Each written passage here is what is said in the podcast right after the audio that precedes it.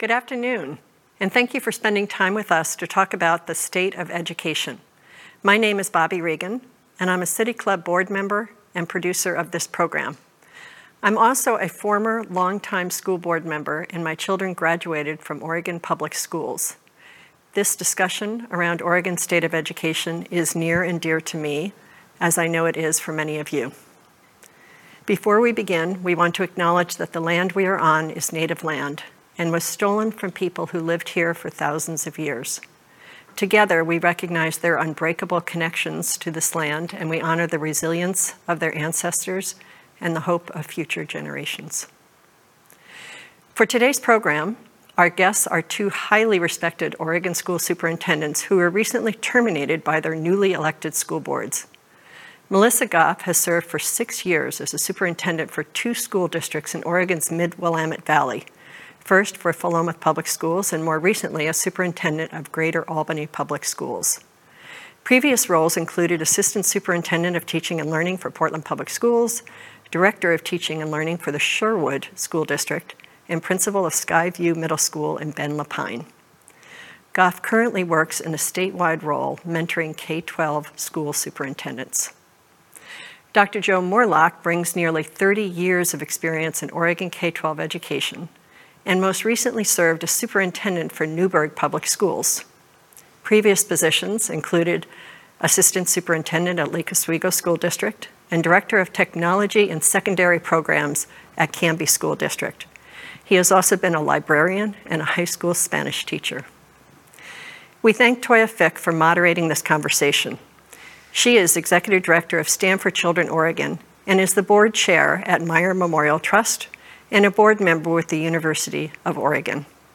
As one of the primary authors of statewide Ballot Measure 98, which seeks to improve Oregon's high school graduation rates, and a leader who played a pivotal role in Oregon's historic Student Success Act, Fick strives to ensure that Oregon schools are equitable for all. Most importantly, all three of our guests are parents with children who attend or graduated from Oregon Public Schools. Before we begin, I want to thank our community partners Chevron, The Standard, Northwest Natural, Kaiser Permanente, and Tonkin Torp, as well as our partners at Merge Design, for their support in making today's program possible. Thank you also to Kayla Kennett, City Club Communications Manager, for all of her work putting together today's program. Our next two programs in this series will be our State of the City with Mayor Ted Wheeler on April 8th and our State of the County with Multnomah County Chair Deborah Kafoury on April 13th. Finally, I want to remind everyone that you can ask questions at any time during today's conversation.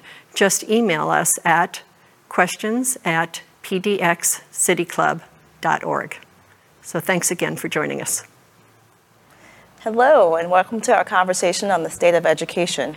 I'm Toya Fick, and between myself and my two panelists, we could spend three days on that topic, and we've talked about spending three days, but we have limited time today, so I wanted to focus our conversation on what's happening with school boards across our state. School boards have seemingly become ground zero for some of the most incendiary debates in public education, not just in Oregon, but across our country. To me, it's as if a new battle has emerged in public politics and education politics, and it's being waged at the school board level. And I think few people understand that more than my fellow panelists from banning Black Lives Matter signs and critical race theory and whether or not students should be masked school board meetings are getting a lot of attention these days, not just here locally, but across the country.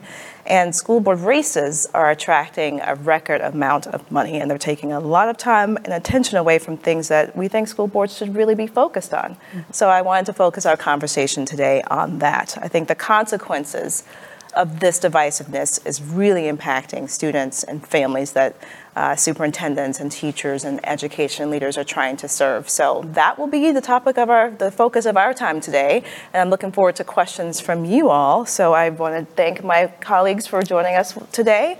Um, and let's start with your journeys towards becoming a superintendent. Uh, Melissa, let's start with you. Tell us in a few minutes how you became a superintendent. Tell us about your journey, and then talk to us about why it ended so abruptly last year. Okay, uh, thanks, Toya. I'm really happy to be here. Yes. Uh, so my journey to a superintendent, to uh, becoming a superintendent, is was long. Uh, it started actually when I was in college and volunteering in an English learner classroom, working with students who were learning English as their second or third language. I really enjoyed it. Went home during the break, had a conversation with my younger brother, and uh, I was very res- surprised by his response. He he was a foster child. Um, was in the foster system and and was actually we were his second adoptive family and that really impacted um, him in, in very serious ways long lasting ways he was only a year younger than i was didn't come to live with us until um, middle school so Oh, wow. uh, my brother's experience, however, that he shared with me that day was stunning. I had talked about some of the teachers I loved the most that I had had in middle school and high school, who I felt really pushed me and really engaged me in, in important ways. My brother's experience with those same teachers was vastly different.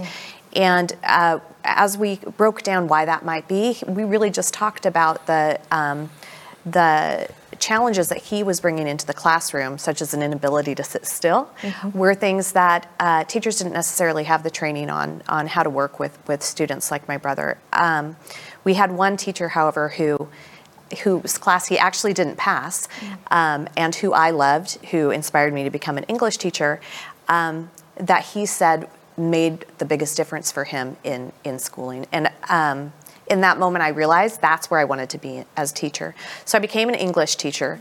Uh, loved teaching language arts, middle and high school, Yeah. and um, then eventually got into administration and eventually into a higher level administration.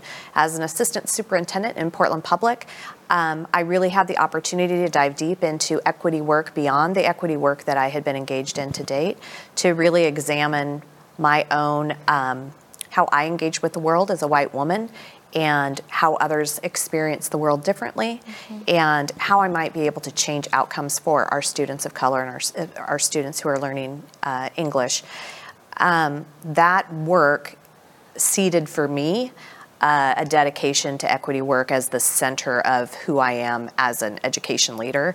Was able to bring that work to Philomath and start equity work there that is still ongoing, and I'm very proud of the work that they're doing. And then was able to um, expand that uh, in Greater Albany as well. Greater Albany had, when I was hired, had just um, released their former superintendent. It was a different board, and it was uh, for different reasons and um, they were really needing some stable leadership. Uh, and it, I came at a difficult time because uh, COVID struck in that first nine months of, of my leadership. And so um, after that happened, in the beginning, I think what we all experienced, Joe will say this too, everybody loved schools and was so appreciative of the teachers and so appreciative of all of us who were working hard to shift our systems. Um, but when people got exhausted and no longer wanted to wear masks and were feeling that quarantine was really keeping them from engaging with other people, that response um, really changed what happened with me in Albany, with some of uh, the community members, and uh, certainly across our state, and we see that everywhere. When I was released, I was released uh, for no cause termination, uh, which means that there is no reason to terminate me except that the board, excuse, excuse me, felt they needed to go in a different direction than the leadership that I was leading. Um, and my focus was was on equity work, um, on student mental health, on an academic critical thinking. Um, they have not communicated with me on the why. Yeah. So, Joe, tell us about your journey to becoming a superintendent. Sure. Um, well, it was never really a plan for me to become a teacher, honestly. um, uh, my father was a teacher, and he actually sent me a classified ad um, a long, long time ago when they used to have those in newspapers, and you remember those. yeah, I think they might still have them. They probably do, yes. in the library. And I had already been doing work like that. I was tutoring uh, adults who um, couldn't read. I was working in um, Campfire Boys and Girls in the summertime. We had programs uh, in Gresham, uh, in uh, outer East Portland, and in Hillsboro. And so we were. I was always doing that kind of work anyway. And then I found myself coaching a youth team. And so when that classified ad came along, I was like, well, I mean, I'll just try this Um, and uh, and it was great. And I, I taught high school Spanish, uh, and then I became a librarian. And and actually, the library job was the first time um, that I started to see things differently because I had students in Spanish class and we did all those things. But as uh, I got to the library, I noticed that um, our collection didn't reflect the students we had and the languages that were spoken. And Yeah. so I converted and used a significant portion of the budget to buy books in Spanish and in Russian um, for students of all kinds. So we could, important. Yeah, it was Thank you for it's so doing they can see those and and I didn't realize how important that was to students until I saw those books flying off the shelves. I'm like, oh, I think I found a thing.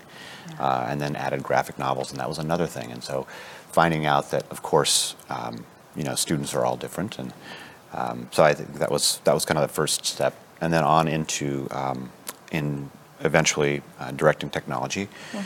And in the technology work was the next phase of that for me, whereby we were focusing um, some of our most critical work we were using at the time. iPod Touches was the first one in the world, and we did them at third grade, and noticed that students who wouldn't traditionally have access to devices, mm-hmm.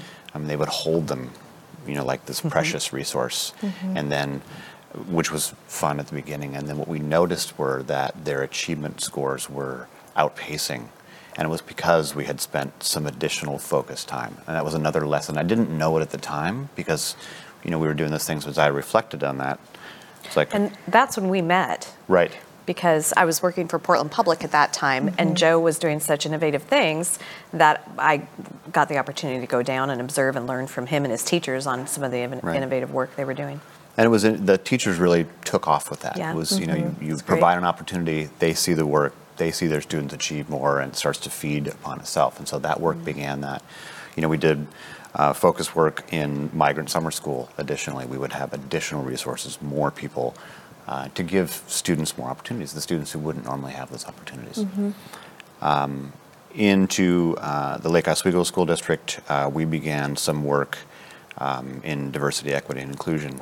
And I want to give props to it's not was not just the district. It was something that um, the city wanted to take on. Uh, our police and fire uh, chiefs also were part of that effort. um, Community-wide the effort. That's crucial. Yeah. Yeah, it was, and it's it's a so it's a community movement, and Yeah. there was a lot of grassroots grass, grassroots work that that really supported all of that work to bring it together. And so, um, seeing that all come together and what that did for, um, you know, our our always marginalized students, students, yeah. Mhm. that Yeah. we have, Yep. uh, and to watch them achieve because it's a high achieving place, but not for everyone. Right. And, and so then, uh, as I took the role at uh, Newberg, um, they were in very difficult shape. They had, um, sh- they had shed 12% of the staff across the board. And what year was this? This was in 2018. Oh, wow. So they had um, essentially 60 staff, so teachers, support, uh, administrators, district office, and so, and they had they were targeted at $139,000 ending fund balance, which is Mm-hmm. Very noth- small. Yeah, Very, very small. small. It's nothing. Right. Um, and that and we ended up at about a 0.8 percent. So we had to come out of a very difficult. I know. So dangerous, 0.8%.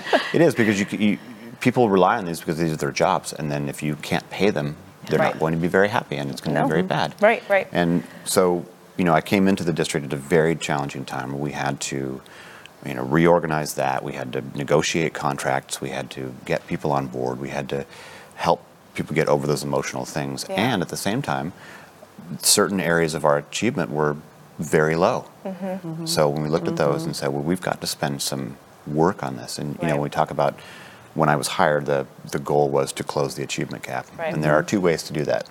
The first way, which I don't suggest, is to bring the top down. Right. Right. Like those high achievers will bring them down. That'll close your gap. That's not the best way. That's not the gap. Or um, we have to find ways to make sure that our students who are not achieving, which was very easy to see on a demographic breakdown, w- we're not giving them enough resources to achieve the levels we expect. Right. So that's as we converted into that work. Yeah, Um, yeah, absolutely. And then as your, so you've had, remind me, a couple new board members uh, last May. Is that correct? Yes. Many new board, four new board members of a seven? well, it's a seven-member board. There were two new members, one Mm-hmm. Two. additional one uh, who won re-election. Gotcha, gotcha. And Uh, then who did things started resign. to change a Yeah, little bit. I don't think I mentioned, we had three out of five new board members. We have five new board members, and I want to talk a little bit more about that. Um, both of you, um, as I understand it, when some new folks came in, different priorities were set, and that's sort of where there was a lot of misalignment. Um, and um, as I mentioned earlier, school boards are getting a lot of attention. School board races are getting a lot of resources. In fact, one in Salem-Keizer attracted about $350,000 for four seats. Right, that's more than your ending fund balance had when you took over. Wow, Yes, it is. that's More than twice. 350 not for school boards in New York City where things can be a lot expensive, but four seats in Salem-Keizer. I have a lot of thoughts about that, um, but most of it came from you know one or two interest groups, and so the, there's been a lot of conversation about the role that interest groups or external groups play in student achievement and the work that you all did in your school districts.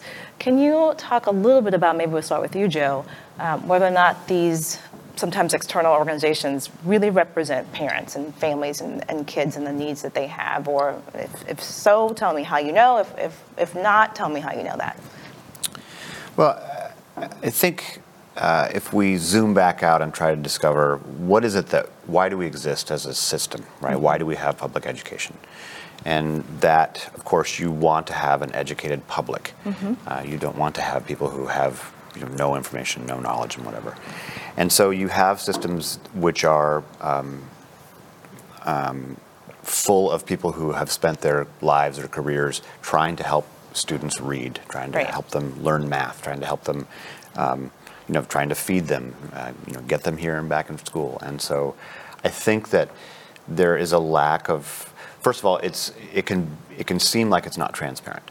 Um, the challenge is that you can't explain every single thing that you've done that day because that would be replaying your 12 or 15 hour workday. Very long days. Right, there are a lot of days. Very long days. Yeah, and it's a it's a massive organization. It is Yeah. a multi-million dollar operation with um, hundreds of employees and thousands of daily clients. And to explain certain things, you have to give them some context. Like, why are we reading about this? Like, well, there's a a group of people who come together and they decide on a curriculum, and it comes to the board. It gets reviewed by the public if they wish, and then the board adopts that curriculum. And so I think that um, people sometimes see it as uh, far simpler than it is. You know, school boards have one employee, and that is their superintendent, and they can only hire and fire that one person. Right. Um, and that's their CEO to run it. And I think that sometimes the, I, I think outside organizations, I think they do represent some people's views. Mm-hmm. I, I don't mm-hmm. think that they would win elections if they didn't. Mm-hmm. Right. Um, and I think that it's really important to remember that we welcome every child that walks in the door, regardless of where on the political spectrum their parents are. That doesn't actually matter. You're here, we're going to care for you, we're going to do our best to support you in school. And it seems sometimes that people who don't want something for their own child also don't want it for everybody else's children. And that's a hard conversation to have. Say, we have to educate each child and we have to do things sometimes differently for some children than others. And it may be something that you don't agree with. Mm-hmm. Um, and we try to take them back to here are the standards given to us by the state. Here are the things that we're being asked to do. Right. When you hire us to do these jobs, you want us to make sure that your child is safe, they're mm-hmm. welcome, they're secure, and they're learning. And mm-hmm. that's what we're trying to work on. And I don't, I don't believe that everybody understands the complexity of that work. Yeah. Go I- ahead, Melissa. I think you mentioned, or you did mention, uh, the influence of politics. And I would say that is a big change in what we have experienced as superintendents in the past. Of course, it is a political office that's voted on by the community, but it has not. Um, eh, but school board members typically are people who are running for off for the school board within their own community because they have a student in the school or they are well connected to some of uh, the good work that's happening in the school and they want to have an opportunity to leverage that um, through their leadership. Um, what is now happening, however, is you are seeing the, the two major political parties digging in around candidates for school board. That never happened before. I, I, right? Like, what do you think is driving that now? It- right? Like, what's what's happening now that's so different from five years ago? Well, I think I think the pandemic made. Uh, I see the pandemic actually as a Trojan horse Yes. for people who were um, dissatisfied with public education, um, uh, moving toward equity for every single child, and making sure that every child has that opportunity and. Uh, and makes those gains, as Joe was talking about, so that we have a well-educated uh, public. Mm-hmm. electorate, right? Um, and so I think the dissatisfaction was already there. Mm-hmm. Um, I feel that COVID 19 and the frustrations that people felt related to um, their own individual rights in association with COVID 19 uh, became a very good cover Mm-hmm. for people who wanted equity work and this work um, that. Uh, that we are engaged in, and so many of us in education are engaged in, to uh, make sure that the students that we redesign our system so that it meets the needs of all kids. Um, that that doesn't happen. Honestly, by and large, our schools still look like they did in 1860. They are not vastly different. Where they're different is in these projects that Joe's talking about, where iPods were being used to really help kids listen to their own reading skills, play it back, learn where their mistakes are, and read it again. Um, it was very, it was very simple but very powerful use of technology that we saw there. Um, that is the type of innovation that we want to see, and what that does is it pulls everybody up, all students up. Um, there are certainly uh, concerning uh, components to what we're seeing as well. In Albany, um, during the um, the presidential elec- election, which happened just six months before the election for school board. Um, we saw, we saw, right? That's funny. Right? Didn't even put those together. There was Yeah. and and um, Black Lives Matter protests having happened the summer, just six months before that, Mm-hmm. right? Um, around George Floyd's tragic murder, Mm-hmm. and so seeing that um, that surge of of people saying yes, people of color need to have their rights protected. They need to be safe in our communities and That's right. Driving that into the presidential election, which really honed in on um, almost on taking sides on that issue. Um, and then seeing what played out in, in May in, in our school board elections, I, I really see that the dissatisfaction with COVID just just became an, an opportunity for people who are dissatisfied with um, with every child getting what they need in schools happening anymore. And um, and so a lot of money was poured into that. What I was going to say is in Albany during that presidential election, we saw Confederate flags flying down our yeah. streets in the back of pickup trucks all the Well, time. Way more than all the time. before. Yep. Um, and our kids were very sorry. Our kids were very scared. Yeah. Um, they had a lot of fear associated, especially our, our uh, black students, Mm-hmm. associated with um, going to school as we built toward the presidential election, and then immediately following the insurrection on the Capitol. It was a scary time. It was scary. As someone who grew up in the South, as a black woman in Oregon, I mean, you don't have to be a kid to be afraid, right? I Right. see Confederate flags and I, I hold my children a little bit closer to me. Um, when I see Black Lives Matter signs, I go, oh, okay, I can breathe a little easier. It's so, and I'm an adult and I've, you know, been here for a while. Um, and so the impact it's had on me these last few years, I can't even imagine what it's, what, you know, being 11 years old and watching this world well, unfold. and the import of what you're saying of seeing a Black Lives Matter sign Yeah. and knowing, oh, I'm safe here and I belong yeah. here. Yeah. that does nothing to anyone Yeah. except help help black people know they're safe and cared about. Mm-hmm. Yeah. It- there is no harm to anyone I to have that saw in place. on the way in. I go, oh, Or I know y'all. Right. or having a pride flag, same Right, thing, right? yeah. Um, so then you see people who are upset about that for reasons that are not associated Yeah. with um, an academic education focused on critical thinking and developing your strengths and, and knowing your true history. Yep. Um, it's about something else. Speaking of true history, did critical race theory come up at all in conversations at your board level? And tell us a little bit about that, because it's it's taken over. It's got a life of its own now, and I just want to hear a little bit more about the context in your school districts.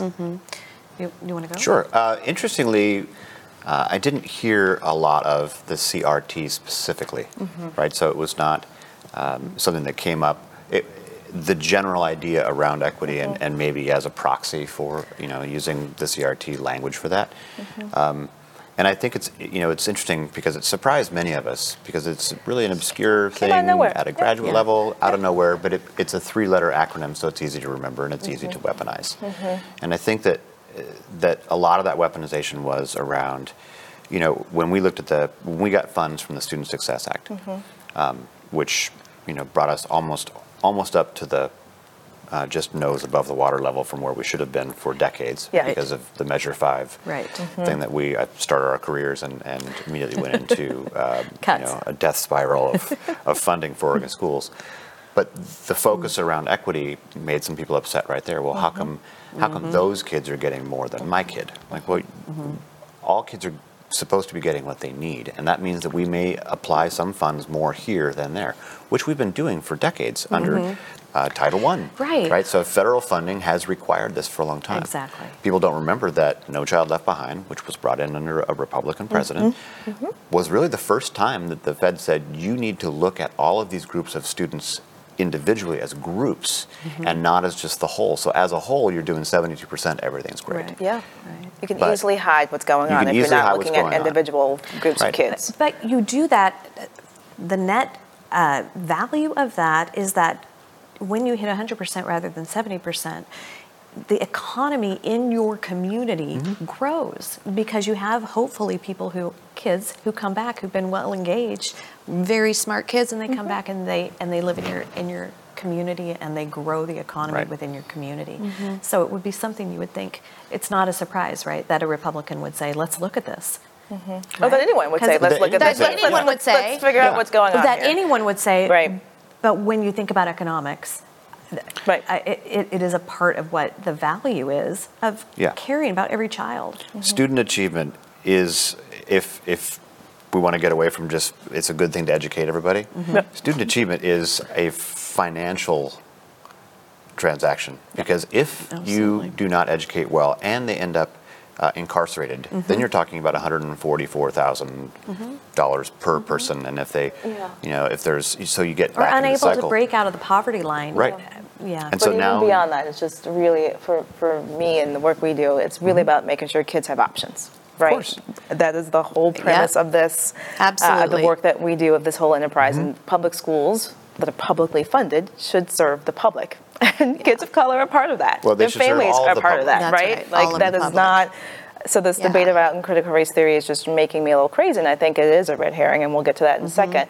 Um, but the c- you know conversations I've had to have with people who aren't as engaged in this is around like what is it, and is it being taught in our schools? And Mm-hmm. Right. it seems to be taking up a lot of time at the school board level. So I'd love for you to address like what Yeah. what, what what's going on. I think our school board members are probably hearing it more from community members who are speaking at board meetings or who are uh, talking to them in social media circles. We have in Albany, we have four school, four of the five school board members are in the same social media group. That's a closed group, and um, uh, topics such as this come up within that group. Um, I think that what folks don't understand um, is is dangerous, right? So. When you don't understand that the history that we've been teaching is a history of a singular perspective, it uh, discounts the lived experiences of 500 years of American history, of Native peoples far be, back, back, back, back, back, long before that time period. Um, and, and fails to speak from the lived experiences of people of color and immigrants within our country, fails to speak to the Native perspective, and d- ignored boarding schools. None of us, none of us in Oregon school. I don't know. I'm an Oregon school graduate. Um, we certainly didn't talk about Native American boarding schools when I was growing up. We certainly didn't talk about. Um, uh, uh, the, the Tulsa massacre. Right. None of those things Right. were discussed. Talking about those things does not create a um, uh, an issue with race in our country. Mm-hmm. Talking about those things is talking about the existing issues of race within this country and the historical issues of race within this country. Mm-hmm. And our children need to be prepared, no matter if they are black or white or Latino. Mm-hmm. They all need to be prepared to have those conversations and understand better Yeah. how we have operated in the past and how we want to move forward together for a better future. I love it. And I, I think that um, the easy cry of no CRT Yeah. really discounts Mm-hmm. what's actually happening in schools, which is just tremendous work by fantastic teachers. Absolutely. Right. So And- that go ahead, go ahead, Joe. There's just there's a lot of fear around that, right? So Yeah. Mhm. it's it's interesting because and you hear this phrase a lot. You know, we need to learn our history so we don't repeat it. You know, and those kinds of things. But you know, people often will they'll take a very contrarian stance to that to well you shouldn't you know we shouldn't talk about that because it's just going to make it worse hmm. like no people should know that central park central park was actually Yeah. before central park it was mm-hmm. a black community that had Yes. been built Yeah. by black people. Wow. And uh, uh, it was a mm-hmm. community with banks and schools and mm-hmm. everything. And, and mm-hmm. it's not and people will say well you're just shaming us for being white. Like no no. I, we're just explaining that it's a long and challenging history. It is important to to recognize what we did to our native peoples It is rec- it is important to recognize what we did to people of Japanese descent during World War Absolutely. II. Not very long ago, right here in Oregon. Right here in And Oregon, those are important things to remember to to remind ourselves so we don't repeat them. Mm-hmm. You know, in um, uh, a journey I went, I was in uh, Berlin at one point, and they have Oh. um, signs of like, well, this is where the book burning was. They have a picture of it, and they, and it's not to celebrate it; it's just to remind you. By the way, Just, this is this where this happened. This It happened here. Yeah. right. And Yeah. it's and mm-hmm. it's important to remember that so you don't do it again. so you right. Yeah. understand the hurt that it, that it creates. And I think that that people often say, well, you, you can't talk about it because it's, make, it's going to make me feel bad. Yeah. I'm not making you feel bad. I just want you to understand that history is complex. Yeah. And we've done some things that we shouldn't be proud of. Well, and the cry of "Don't make my child uncomfortable" is is to me somewhat offensive mm-hmm. because not having spoken about this for the in schools at all. How do people of how do the children of color, the Native American, the immigrant students feel? Right. They have felt uncomfortable for that entire time, entire and no time. one has expressed concern about that. Yep. Um, because their parents are too busy working, they're too busy learning English, they're too busy trying to make sure that their children get the support that they need at home, to then come in and advocate in the way that parents who have um, more privilege are able to do. And so I, I think. Um, it's very troublesome that people would interpret um, us serving all kids better and addressing uh, addressing our history as somehow making our white children less or Yeah. making our white children, um, you know, feel like we're we're casting blame. Certainly, Yeah. we're not. Certainly, we're not casting blame on their parents either. Not at all. It's Not just at all. it's just history. It's Yeah. just what's happened. And speaking of making folks uncomfortable, I was on a board not too long ago where we were talking about these issues and how we respond. And one of my colleagues said, um, it, it doesn't make sense to get uncomfortable about this right now, or just maybe it's a flavor of the month or a fad. And I go, well, it, you know, it only took about 400 years to make this the topic of conversation. And so I think it's about time, and I hope it doesn't go away anytime soon.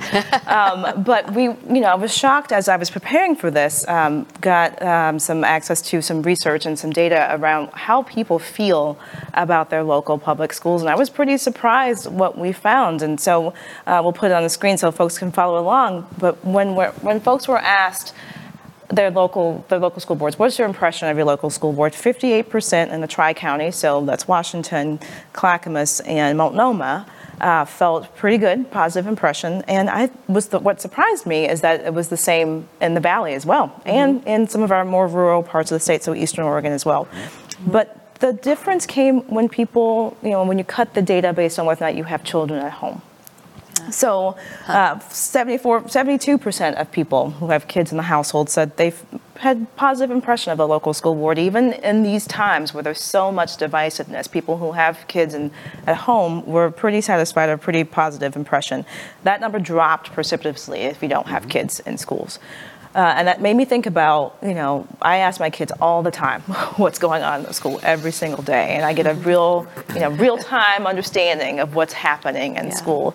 Uh, it gives me a view of, you know, what you said earlier. People don't know something; it's a little more terrifying. Um, and I think that's what's being reflected here in terms of, you know, people sort of thinking about what's happening in schools, but not having a way to really engage and have access. Um, so, questions: Do you were these numbers surprising to you? What do they say to you? And how do we, you know, better um, inform people who don't have kids in school about what's going on, so it's not so scary, or maybe they're not thinking things like, well, these kids shouldn't get more than others, or anything Yeah. like that. Just love your thoughts on. Yeah, on it, it's interesting to me. Really, my first thought in seeing, well, in seeing the first slide, I think uh, COVID has depressed uh, uh, the feeling of people, right, Yeah, uh, yeah. uh, regarding schools overall, and um, that is just the state of, of us living through this pandemic together. But looking at the the other slide. Um, and seeing the number of the, the disparity Mm-hmm. for ki- for people with kids in school, um, my first thought was actually about how are we creating access for those parents to learn about what's happening at the school board and to learn about what's happening um, at kind of more of the the academic uh, management level, because those voices actually oftentimes are not as elevated within the board forums, the the board meeting meetings, Yeah. um, as are as are the um, comments of actually retired people who may not who don't have kids in school. Um, so that's been an interesting. That data kind of confirms that for me. We need we need to figure out how we create more access for our. Absolutely, and we need the entire community to support our kids where we're not Absolutely. with our schools. I said uh, the last time I was at City Club that schools are an essential service, Mm-hmm. and they're not just for me because I have two little people. They're for a lot of people, and they're for the entire community. Absolutely. Any more to add to that, Joe? Before we go, Uh, yeah, the numbers aren't surprising at all. Yeah. You know, we found the same thing when we were trying to pass a bond in the middle of a pandemic, and the numbers were very similar. Yeah. Mhm. You know, when you're a parent, you're getting the newsletter from the superintendent, the newsletter from your school principal, the uh, email from your teacher, and so you're much more engaged. And I, I think it's challenging depending upon what your news source is.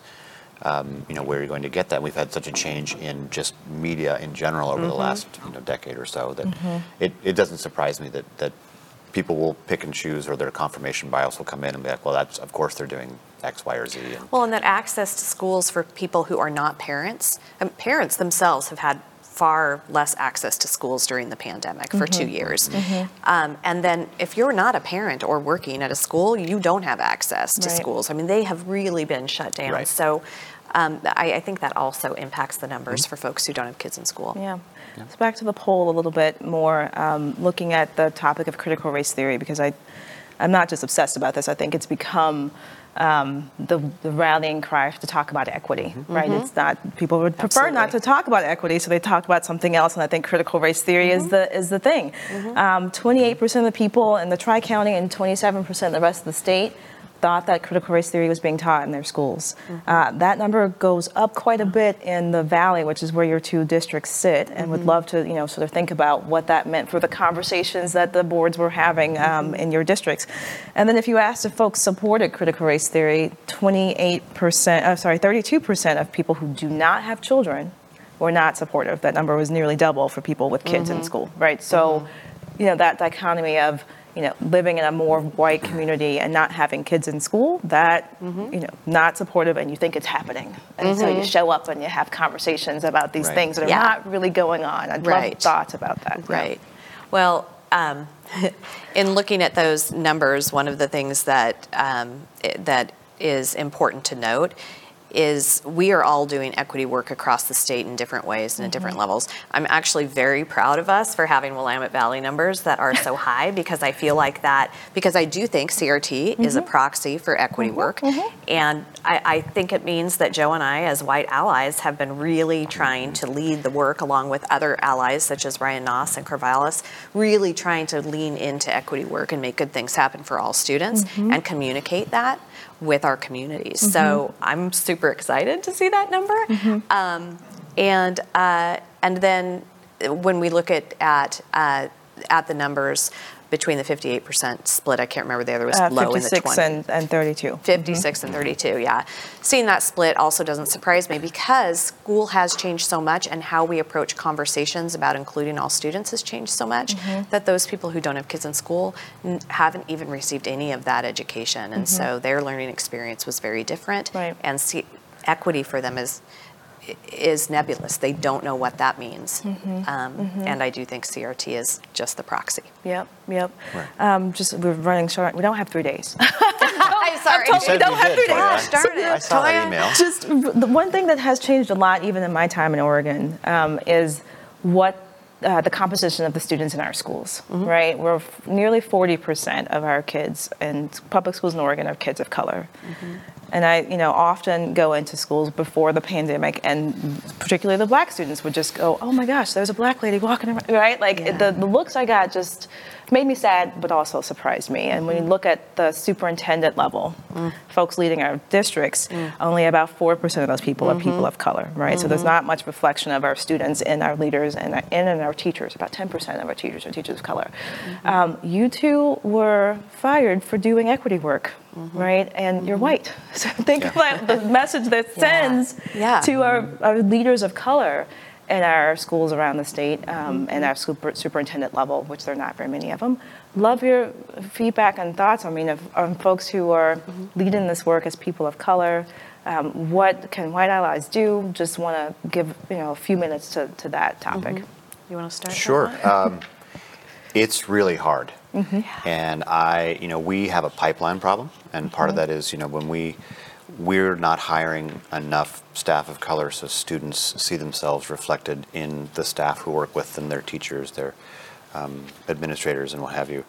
And so it continues to feed that way. It's like it's small numbers coming in. They don't see them. They don't think about becoming a teacher. You know, we don't market ourselves very well. This is actually We, a great we started in one of the things we started in Albany was when I was there as a Grow Your Own program, and so um, we actually have scholarships available for students who are graduating, students of color or bilingual students, or classified staff who are interested. Um, in becoming a teacher, and then we support them through their junior college or, or regular um, university programs uh, with the um, with the requirement to the investment that we have first right of refusal. So they come back and they Great. interview with us, and Yeah. we have the opportunity Come to hire them. Come back. We Come want back. you back in Yeah. our system. Yeah. Um, and we're really excited about that program. It's just um, it's it's young, and I'm hoping they continue it. Well, and this is the next step of that, getting them in the door, and then how do you keep them in the door? Yes. Right, and I think that that's where you know building in some systems of support, you know, um, affinity groups as a, as an example, like a place to come and be among people who understand your lived experience a little Yeah. bit, um, and you do have to provide those levels of support because, you know, if you, you read the the superintendent the report about um, superintendents of color and, and and as I reviewed that, I was looking through and saying, yeah, exactly. They need, whoever the, the superintendents are in this report, they needed support from peers who had a similar lived experience um, to be able to just commiserate a little bit. Like, this is really hard work. And yeah, you, you mentioned before, we have two white former superintendents who were fired for doing work in improving the outcomes of students uh, who have been historically marginalized BIPOC students and LGBTQ. And I think it's really important that uh, I don't know how to improve those numbers. And I also know it, the job is already very lonely. Yes. You're, Yeah. you're really on an So island lonely. all the time. And you're on far more of an island if you're a superintendent of color because there are so few of you to connect with and also you know what kind of supports do we put into place? What can professional organizations do to support that? You know you've got Yeah. OALA who's been doing a lot of work the oregon association of latino administrators. Um, you've got um, uh, other groups that have been trying to, to support you know COSA has been doing some of that work and, and the You, department of you ed but- also have partnerships with um, the NAACP that can be extremely valuable in welcoming, um, particularly uh, black employees into a community. Let them know uh, information that is unique to them regarding where they want to go to church or where they can get their hair done. Things that are really important. I still haven't answered that second question for myself. So You, you have do my own. do my own. Do every day.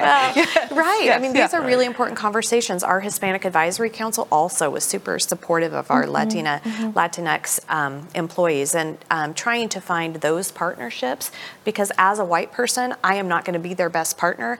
I can be their ally, um, and part of being an ally is helping them build connections. And I, I think what I would would talk to uh, folks who are wanting to become a superintendent or are as uh, superintendents of color, um, I would just encourage them to identify who those white allies are that they have and accept the um, support and connections that they might be able to give them, and also accept that that white ally might be willing to take a step out in front um, to allow you to continue within your work. And I think that's part of our role as an ally is to do that. So one more question. Um, I read a quote recently. I'm going to read it now. That really sort of stuck with me over the last couple of weeks. It's a teacher from, not in Oregon, but um, I think it's very applicable to the conversation we're having today. She said, While the school board is fighting about politics and theory, none of that has a place in my classroom. My biggest fear is that this is our new normal and that board meetings are not concerned about what's happening in our classrooms. School boards have a lot of control over a lot of things, not just who is running the school district, but the, the mm-hmm. budget mm-hmm. as well. I mean, it's a mm-hmm. $9.3 billion state school fund, and all of it is controlled locally, so that's a really big um, part of the work. The policies that school districts have in place come from the board, or th- th- don't come from the board, but are approved by the board. So there's a lot that can happen at the Yeah. school board level if they're spending time on these other things. What aren't they spending time on? And what should the public, who's their only boss, the public is the boss of the school board. Yeah. The public is the boss of the school board. Vote next May Yeah. uh, in your local school board elections. what should they be? What should the public be demanding that districts spend their, or school boards spend their time on? Well, I think on the front page of every paper right now, we should be talking about students reading.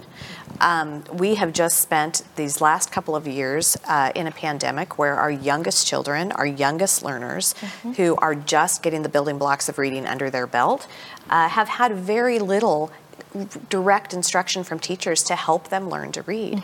We also need to be worried about the um, social and emotional impact that the, just the, just a scary thing going through an, a pandemic where people are getting sick. That in itself was scary, right? You add on top the, the isolation that many of our students have felt. Kids who are already high anxiety, what they're bringing back into the classroom. Those are the conversations that school boards need to be having right now, front page every day should be on the front page every day. And the fact that that is not happening, and instead we are talking about CRT, which isn't even being taught in classrooms, is really irresponsible, especially when you look at the fact that they are responsible for millions of dollars being spent. Yeah. How can they not be focused on these issues right now? Love it. Right, exactly. We should be, you know, think about um, this kind of separation we've had. We've got students who have been on their own, depending upon their home situation, Yes. any uh, number of unknown trauma. You know, we unfortunately saw the number of child abuse reports increase as kids came back because now we had adult eyes on them.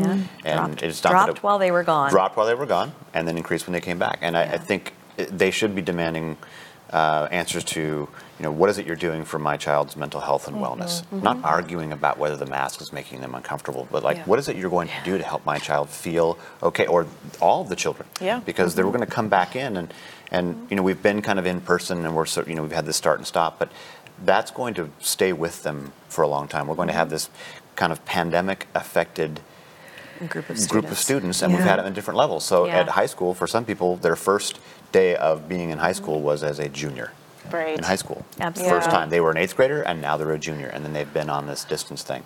Distance works for some kids, Yeah. but not for most. You know, mm-hmm. Yep. humans are very gregarious. We're, we're very tribal. We like to be Yeah. around each other. Be together. Yeah, right. First time we I've are been in a room with more than two people in a long It's so time. weird to have this. So it's just really, it's Yeah. just really Yeah. important to be asking those questions. What is it Yeah. you're going to do to? I mean, our reading score should be off the charts. Our math. Why are our students not doing well in math? Right. Those should be the Yeah. questions that are coming in, and just demanding. I want to know why this is not happening and this is not happening. And instead of arguing over the red herring stuff, Yeah. that's really irrelevant in Yeah. the grand. And if they're focusing on these things over here, they're not really directing the resources that they can be directing Correct. Right. to the students who need the support Right. the most. Because right? you know the school staff is doing that work. They are just killing themselves. They are themselves. killing themselves. They are working so hard. Right. I guess that's the other thing.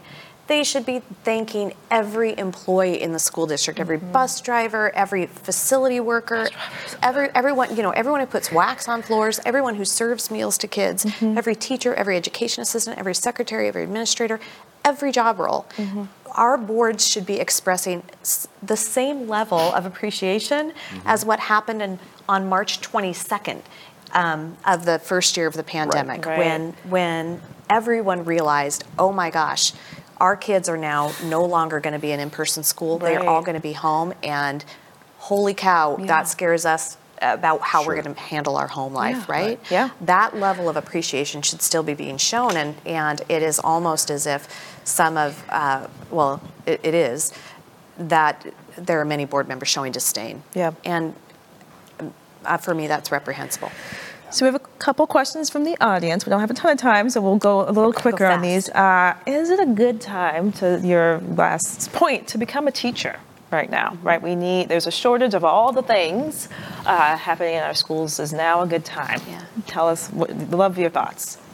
Well, Starting with either one of you. absolutely be, Yeah. believe in being a teacher. I think it is the best job that you can have, um, where you're really uh, making a difference for future generations. I think that people will be scared to become teachers. I think particularly people of color, immigrant families, will th- they will be afraid to, to become a teacher. Um, however, uh, I also think we're at this very interesting time. Oregon is going to have the, the highest budget availability in this next biennium than we have had since Measure 5. So, and we are also going to see teachers and other uh, professionals within our school systems leaving the profession. We need to incentivize keeping them there. We need to, to make sure that we are paying our our employees at a rate that they deserve um, for all of the incredible work that Right. they do for kids. And so it could actually be a very smart time to become a teacher because I think the professionalism that teachers deserve may be on its way. Yeah. And we have a couple of questions about legislative action. What future legislative action can be taken, and either one of you um, can take this to keep what's happening right now, what's happened in the last few months from happening again? Like, what are your thoughts about how to make sure that the school boards are more accountable to the people that they serve? Well, I don't know about specifics, so I, I'm, I'm Yeah. not a lawmaker and I don't play one on TV, but uh, I would, I think it's important to realize that there aren't a lot of checks and balances within those systems. So there's no oversight of school boards, as an example, mm-hmm. right? When things go awry or when things, when laws are being broken or mm-hmm. other things that may or may not be happening. But it's very challenging for, I mean, the only way for, for somebody to hold them accountable is to, you know, file a lawsuit and then two or three years later, but they may or may not even be on the board anymore. And imagine the, the, the Yeah. skills you need to have Right. and the resources you need to have to file that lawsuit. Yeah. So I think mm-hmm. it's important to have some kind of oversight, and I think Mm-hmm. that there is. It, that doesn't take away local control, and I think that's always the the big scary. Like it's our local control. Like yes, and you also need to have some. Um, some bumpers on the bowling alley because you don't want all the balls going in the gutter because Mm-hmm. Right. we've got uh, back to the money and what's happening for kids and the kinds of supports that we need and the kinds of things we have to do in the school system. Those are all really important. But Mm-hmm. I think action of that kind of nature, whatever that oversight looks like, Yeah, because to be clear, there are laws that, that govern the behavior of Right. school boards. They're Right. just simply, is, um, the Oregon Ethics Commission has very limited oversight of um, investigating whether they're, they're um, up- holding up to those standards. I think that, I know there are several bills right now, um, and folks should, should get in and take a look at the House bills. I actually spoke in favor of House Bill 4140 today. um, uh, which is in relationship to expanding uh, the uh, ability of the Ethics Commission to uh, take a look at school board, uh, school boards who are walking outside of, of the law. Those lines, yes. And then uh, Senate Bill 1521 talks about no cause firings and making sure that, that there's a, a a lot more notice and a lot more conversation that, that should happen between the board and the superintendent. But um, sticking with you, Joe, around the instability that can be created Yeah. when something like what happened in your district um, happens. We've, I know your district has lost um, district staff and a principal or two, and recently one of the school board members resigned because she just, I think she was the only woman of color on the board, and was. she just said, "We're, I cannot take this anymore," and Right. that all creates instability. Um, what kind of environment ultimately does this create that will impact our students? Well, when you create instability within a system like that, it it may not be immediately apparent, like people who are quitting and leaving and doing those things. But the challenge is that you have teachers in classrooms with kids who are hearing this conversation happening all the time, and they might think, well, maybe I'm next. Mm. And then you know as well as I that when you're focused on something else and you're not focused on the work, you're not focused on the children with whom you are sitting Yeah. right now, and you're thinking about this other conversation that happened, Mm-hmm. you, um, you know, and it's it's constant. And then you have people who are leaving, people that Mm-hmm. you like. May- they may or may not like me, but but you know the district staff or, or the They may or may or not the- like me, but they're, Right. they're, I did do with work. I did do some stuff, right? But you know, but but if your principal leaves, that's traumatic. That's a big thing. it And- is. and Yeah, yeah. It's, it's it creates instability, which then affects the children again. And I think that that's Mm-hmm. It, it can't be overstated. It doesn't seem like it's a big deal, but it really is. I mean, is. it's traumatic for the children too. Right. Yeah, that's what I mean. Yeah, It's- right. abs- I mean, not just the staff if people weren't catching that, right? Right, right. They're paying children- attention. They're Families are paying attention. They're paying- Kids are paying attention. They're very observant. Kids know when their teacher's not having the best day. Right. Yeah. They just know it. Right. And Yeah. I'm sure when you were a teacher, they would ask you, "You okay today? What's up? Yeah, Yeah, I yeah. just had a thing, right? Or, you know. Yeah, so- we're, Yeah. we're getting a lot of questions about what people can do to help. Great. Tell us. What do you think? Your I mean, thoughts? lean in. Uh, uh, view your local school board meetings. Get to get to know some school board members. Talk. See if you can actually um, get online and just read about what's happening in your school district. In our two districts in Albany and Newberg, all of those um, school board meetings uh, are online and very educational. If you watch them, you'll learn a lot, um, and that's true for most of your school boards as well. Um, and also pay attention to where can you invest your time, where we look at these pipelines that we're building to get uh, people of color into our system. How can you partner with school districts to make that happen? Think about that. Think about how in the future you can contribute to uh, kids learning to read and kids learning math because eventually we're going to be in a, in a space where volunteers are going to be back in our schools. So uh, lean in um, and pay attention to the House and Senate bills. Yes, and it's a little bit easier now as, a, as someone who runs an advocacy organization to get folks engaged in the process in real time because it's all remote. It's right? so you can simple. testify. I hope. I actually hope they keep this part of it because it's Mm-hmm. really hard to get folks who have busy lives and other things to do to go to Salem to testify for five minutes in this one block of time, right? Right. And now you can sort of click in when they hear when you hear your name. Come on in and, and give your testimony. It's so much easier, and I and same with school boards. With school boards, Same with I- school boards. Our our participation by our historically underserved families skyrocketed as soon as we went to Zoom Amen. meetings. Amen. Yeah, it's Yeah. been fantastic. Yes, yes. Any other thoughts about folks getting engaged and what they can do? I actually I agree with Melissa. You know, Mm-hmm.